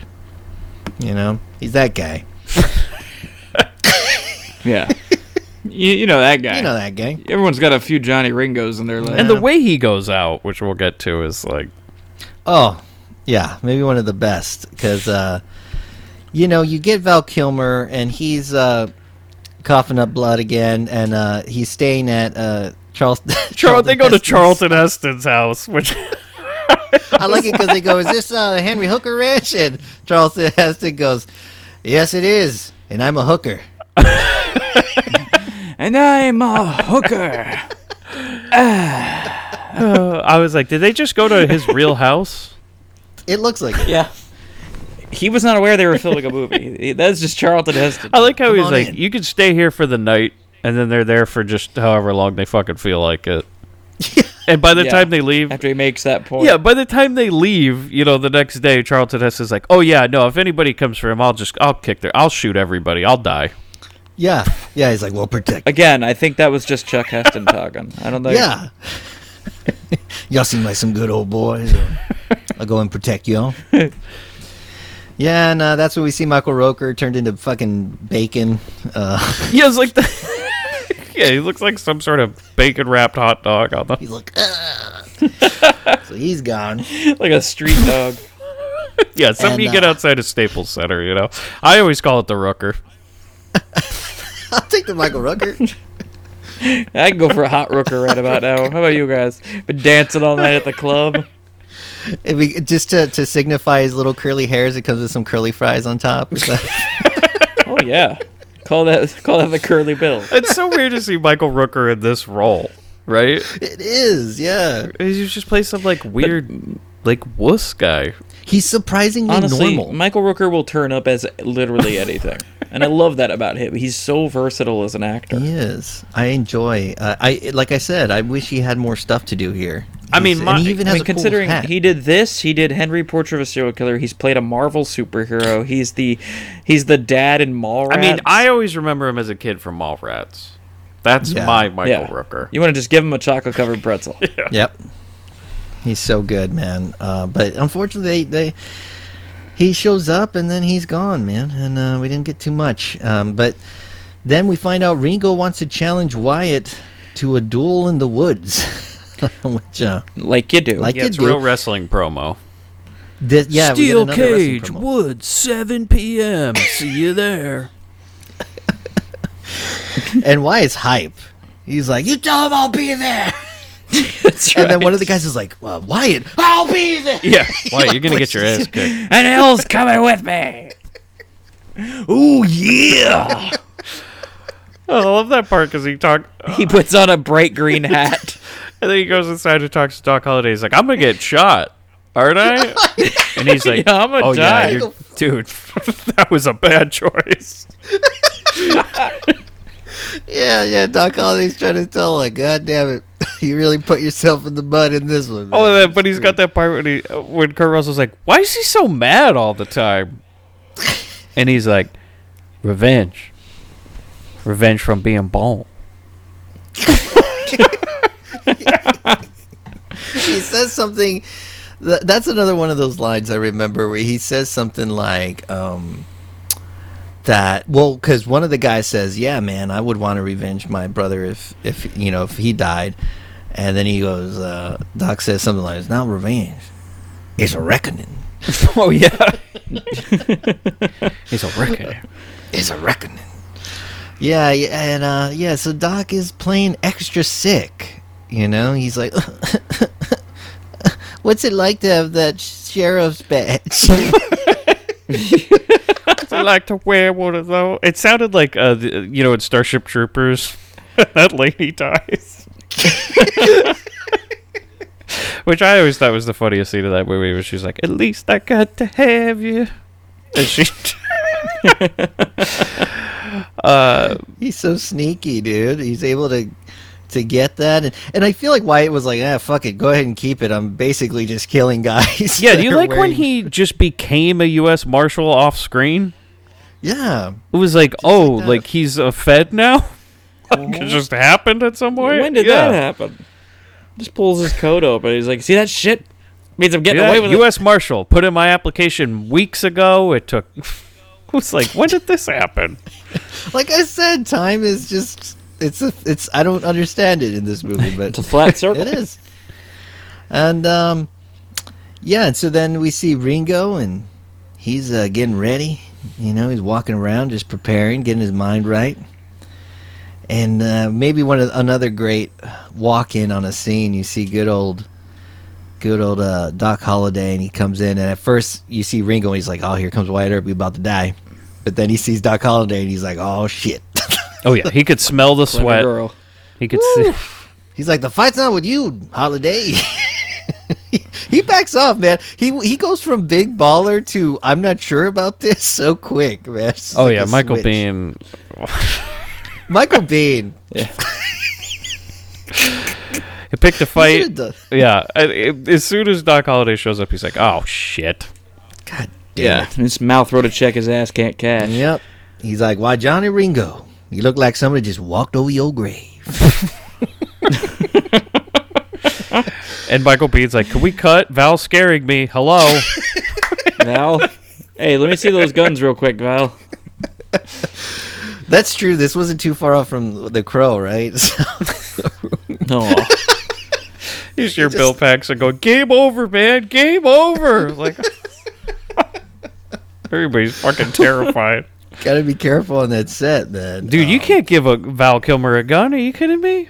Don't give a fucking method actor any any weapons. No. And it's funny. I love I love the little switch that Michael Biehn does because he's like after finally, you know, Doc Holliday's able to convince him like, yeah, let's fucking do this. Let's have a duel. And then Ringo just like goes from serious to, all right, Lunger, let's do it. You want to get nuts? Let's get nuts. It's like he only has two switches, either very stoic or like little crazy guy. He's like, what the fuck? Yeah. It's good. And we should say But that, this was Daniel's role model as a child. Yeah. It's either it's either keep to yourself or tonight we dine in hell. Yeah, my two, my two uh, were Johnny Ringo and uh, Smoke from Mortal Kombat. that was it. These are role models. Dude, if only you could combine them, right? Like, damn. Oh man. what if I could just disappear, What if like Johnny was like a ninja? Smoke Ringo. Johnny Smoke? Is Johnny Ringo? Yeah, I bet if he used the smoke powers of that fight, Kilmer wouldn't have killed him. yeah. Just teleport out of there. No problem. And this is another scene that I know if my sister is listening to this, um, she's the one that always did the Huckleberry thing, and this is another one she used to always do because Val Did she Kilmer. you in the head? no, she would have. she could have. Oh, those were the days, but man. uh, but Doc Holliday is able to get the get the fix on. He just boom shoots freaking Johnny Ringo right in the forehead. He's like, "Come on, come on, Johnny!" Yeah, come on, Johnny, come on. After he shoots him, by the way, we should say never even drops the cigarette. He has Oh, a cigarette in one godlike. hand the whole time. He's so godlike. He just has a little wrapped cigarette. It really does seem like Bobby that like Kurt Russell was like, no, Val and I are just gonna take over the movie. Fuck all these Yeah. guys. They don't even get good deaths. They just fucking die like wusses. And he tells him, "You ain't you you know Daisy. You know Daisy at all." He's like, he's insulting him on his way down. It's so it's so fucked up. It's so fucked up. Like watching it now, I was like, "Damn, they really clown these boys real quick." Man, Kurt Russell took over this movie, dude. Move out of the way, Michael Biehn and Powers Boothe. Jesus. Like, yeah, they really do. All of a sudden, this movie just flips a coin, and it's like, yeah, I guess hell's coming with him because he is he is the pale horse that Ringo mentions earlier in the movie. He's the man on the pale horse. Do you think Um, that I guess um, trying to tie that. Kurt Russell started screaming that one day in the craft service line? I feel like in the craft service line, Kurt Russell was still on his horse. You put down those mashed potatoes right now, Boothe, or hell's coming with me!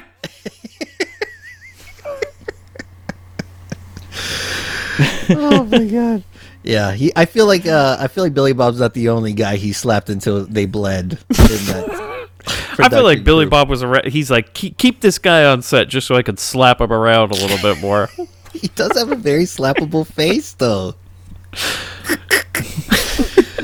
My God.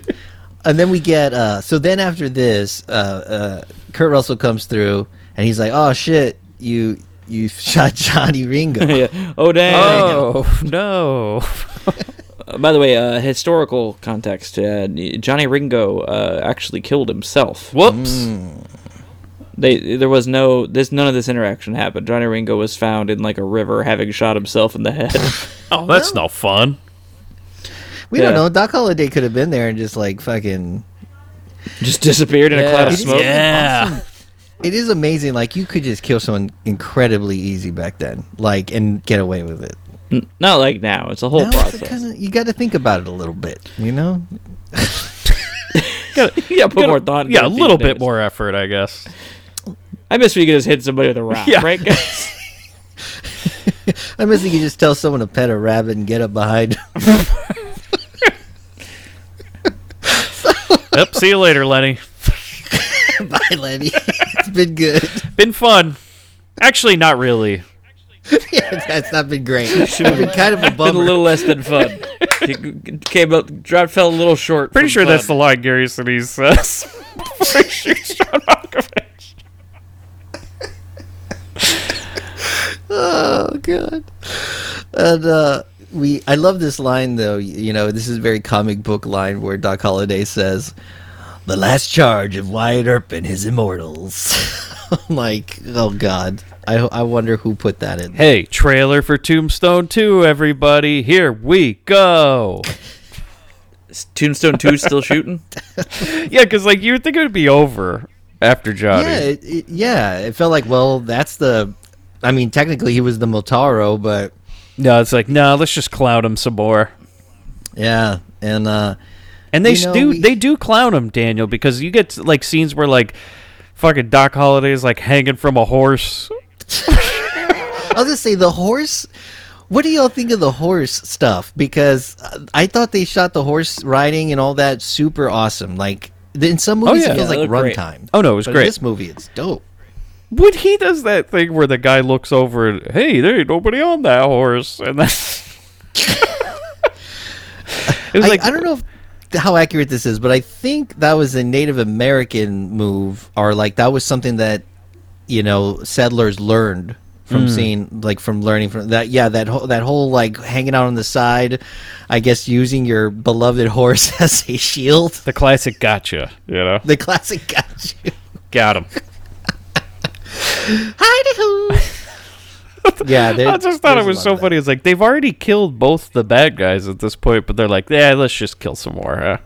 Yeah, Fuck 'em. we just you, We were having a good time. We got a little carried away, you know. well, we'll finish it off. Yeah, I think I think literally Wyatt Earp says that. Like, yeah, let's go ahead and finish it off. Let's just kill every son of a bitch within like. A, And they're hanging dudes, you know. it's a really dark movie, man. I It's do like, what the, point where some people are like, "Is Wyatt Earp the bad guy?" Like people in the town are like, "I don't know, man.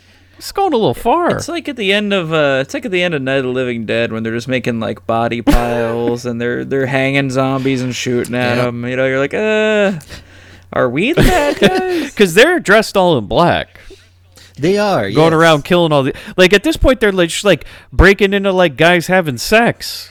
Like there's like guys in that the- bedrooms, and he's like, "Nah, fucking shoot him. Shoot him right in the dick." Is that intentional with like say the poster art, like trying to evoke the four horsemen? Oh, I, yeah, I think it's definitely supposed to have that reflection of these. Like we're bringing about the apocalypse to the old west. yeah, just cleaning it. The clean Operation Clean Slate. yeah. As Kurt Russell has always said, he's like, "Yeah, no, the Horsemen of the Apocalypse, the good guys, right?" yeah, yeah, you know, the, Yeah, I read that cleanse part. the earth, right? That's good shit. I assume they were lawmen. There's on that part where Bill Paxton's like, "You believe in God?" or something. He's like, "I don't know." Yeah, yeah, that's true. That's true. I think he's supposed to be Satan or some shit. What do you think he- happens when you die? He's like, "I don't know. You die." no, he's uh he's death, Yes. and uh, that makes Doc uh, famine.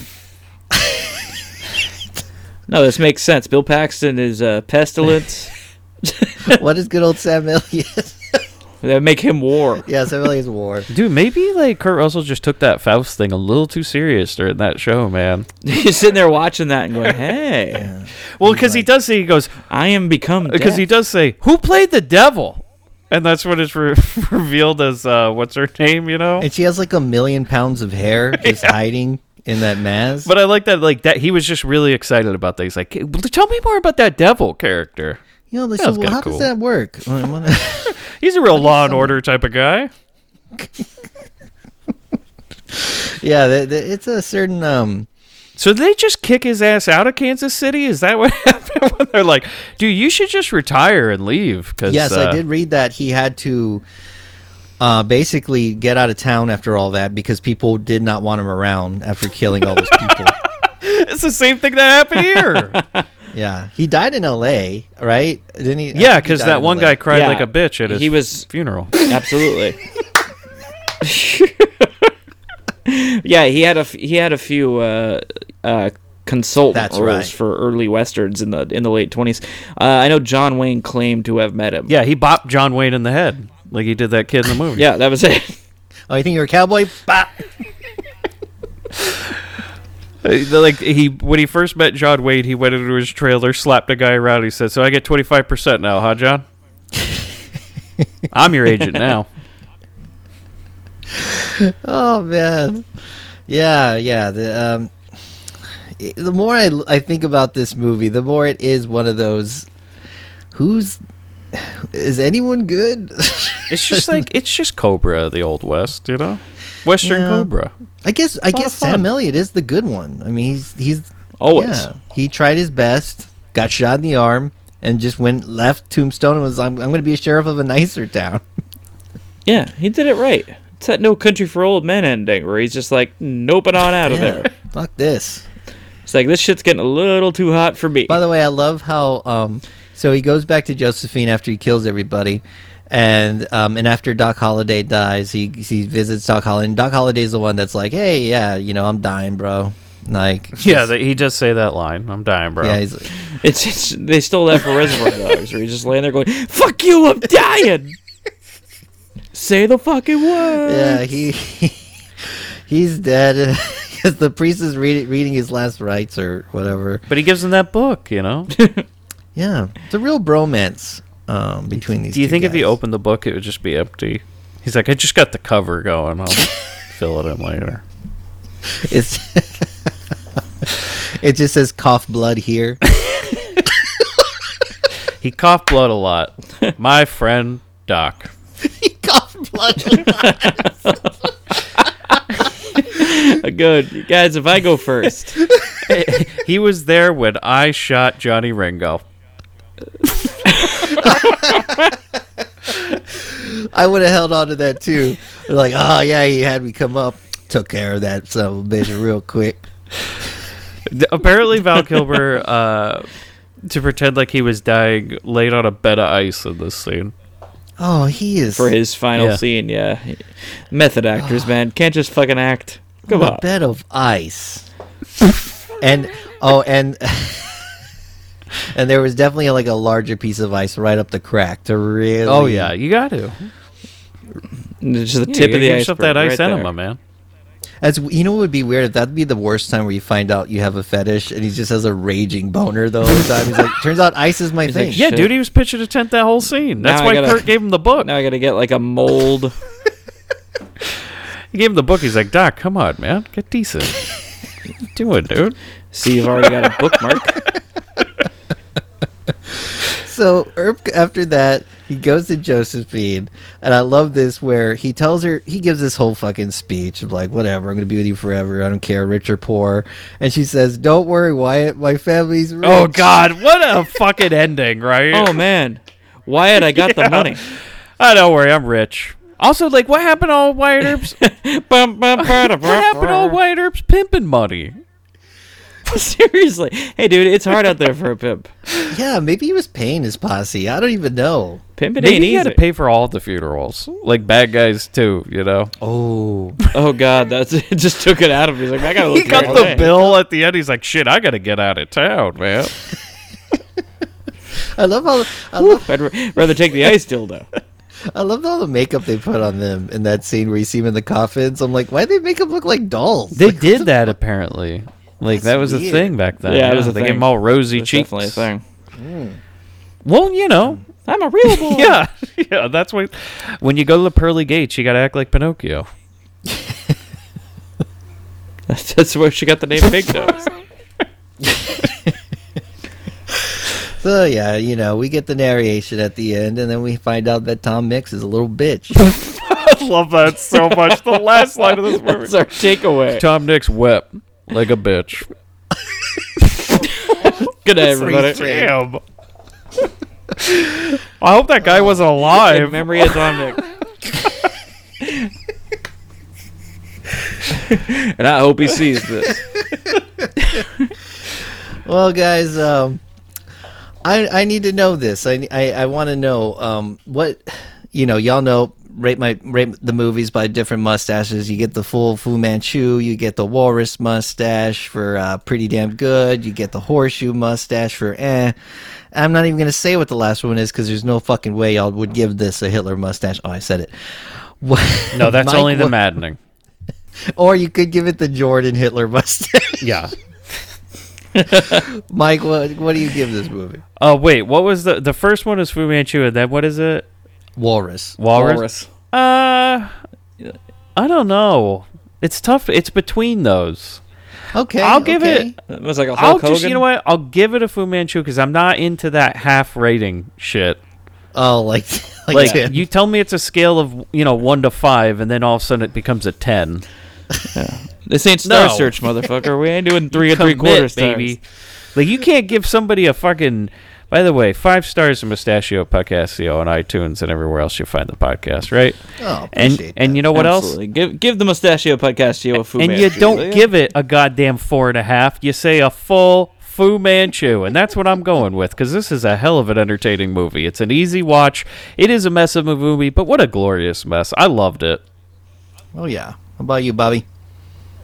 Oh, Fu Manchu all the way. I had a blast. I really enjoy westerns, and this is exactly the kind of stuff I enjoy. Like, it, it's really hammy. You know, we're really playing to the back row on a lot of this, especially with Kurt. And uh, it's just this is the, this is great for like an afternoon. Yeah. You know, it's just everything.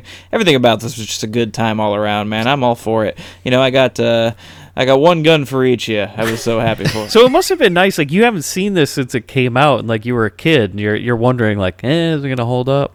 And you're just having a blast. And it totally does, man. I was just like, I felt like I did when I watched Yeah, it the I- first time. I was like, yeah, cowboys and shit. I'm man. bummed Let's I do it. didn't see this as a kid because this would have been. This is a hell of a movie for kids. You know, like a young boy. This is great. Oh, fuck yeah. Yeah. And what blew me away was the fact that I remember so much seeing this on my dad's, you know, 24 inch CRT television and seeing this in like full blown 4K. Like I could see every single sweaty pore of Doc Holliday's face. it's just amazing to me. The soundtrack sounded great on on you know the sound system. It was amazing. I give this, of course, a full Fu Manchu recommendation. Even if you're not in, it, this is one of those movies that, uh, um, you know, the when I played heavy music, I used to always get people to say like, "I don't even really like heavy music, but y'all are pretty good." I'm like, "Thank you." Um, appreciate it. If you're not into westerns, this is a movie that you will probably enjoy. Like it is so much fun. It is a mess, but it's a wonderful, fun, adventurous mess. You know, it just you, there's so much to, to love about it. So yeah, definitely a full Fu Manchu. Um, do y'all have any um Is that the first full chew all around? all around? I think so.